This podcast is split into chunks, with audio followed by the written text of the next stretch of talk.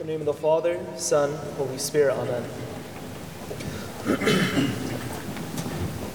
it's really normal for us to be reminded of certain events that have happened in our lives, certain people in our lives when we get something that causes a memory, right?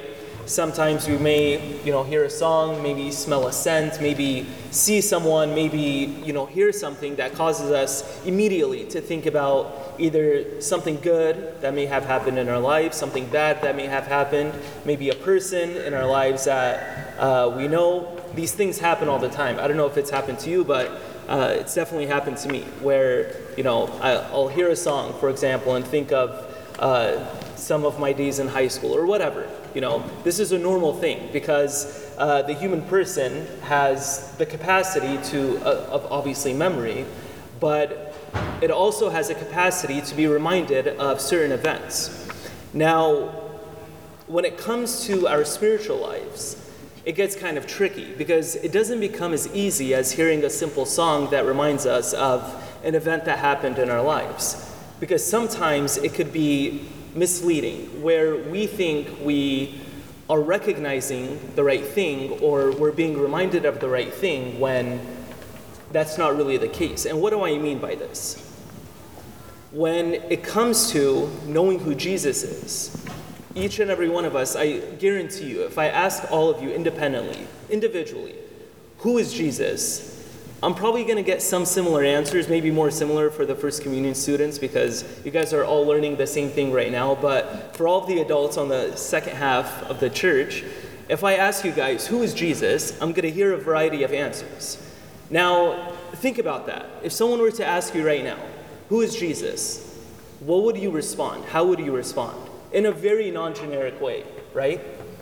Think about the way you would respond as to who Jesus is. Because what's going to happen when you hear that question is you're going to think about the things you've been taught, the things you know about Christ, the things you know Christ has done for you in your lives, the things that you've been told by your grandparents, by your parents, the things that you've been exposed to.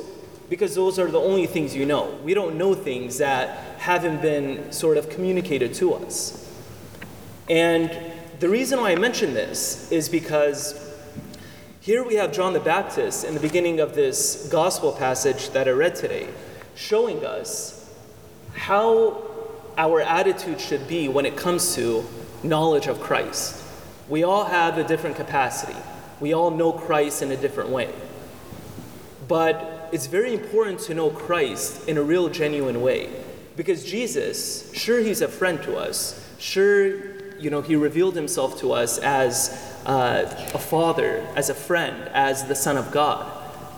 But that's different than having a, you know, friend that we have in this world that we see, or having, you know, uh, a relationship with our family members. Because Jesus is obviously obviously set apart because of his divinity, but he wants us to know him in a real, genuine way. And that's the way John the Baptist knew him.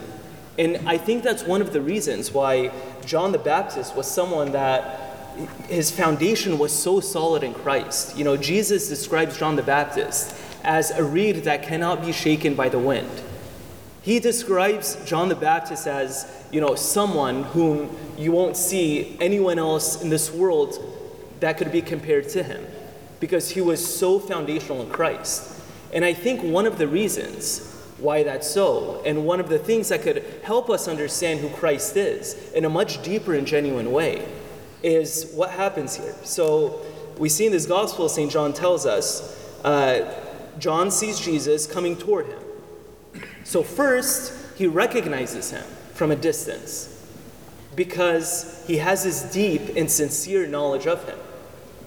Because so he knows something that was sort of forced upon him, but it was a free act of the will. So he notices Jesus from a distance, and this sort of helps us uh, understand in a deeper way. You know, seeing Jesus from a distance could also be seen as seeing Jesus when we might not feel that he's close to us. We might not feel that, you know, he's around us when things get tough in our lives. So first he, see, he sees Jesus when times are tough. And then right after this, he describes Jesus as the Lamb of God who takes away the sin of the world.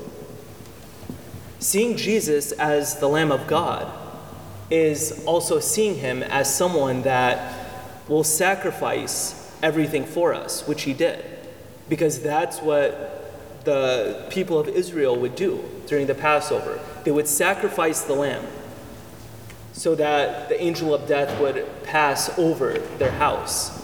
There had to be some sort of sacrifice. So he sees he also sees Jesus as a sacrificial person in his life.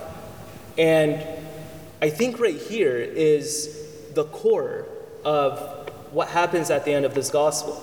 Because then he says, I have seen and bore witness that this is the Son of God. The only reason St. John the Baptist was able to come to the conclusion, because that Jesus is the Son of God, is he recognized him as the Lamb of God. These two things correlate. You can't separate the two. We can't just see Jesus as someone who died on the cross for us. You know, we all see the cross on a regular basis. You guys probably all have rosaries hanging um, in your rear view mirror. We see the crucifix all the time. We see Jesus as someone who sacrificed everything for us. But that needs to be followed up in a much deeper way.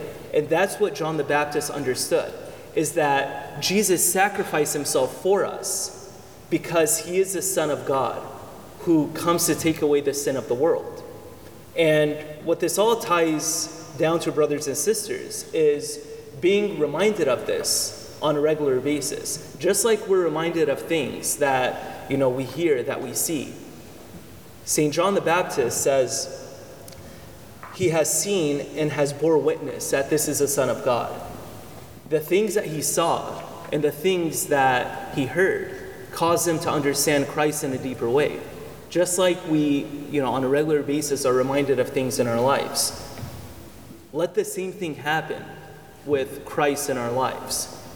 How much on a daily basis are we reminded of Christ? Or is it that, you know, small time slot that we leave at the end of our day, you know, that we, you know, leave time to pray before we sleep? Or do we meditate on Christ? Is Christ on our minds on a regular basis? Those are all questions that will help us enhance the answer of who is Christ? Who is Christ in our lives? And how much more could we understand him, just as John the Baptist did? Amen.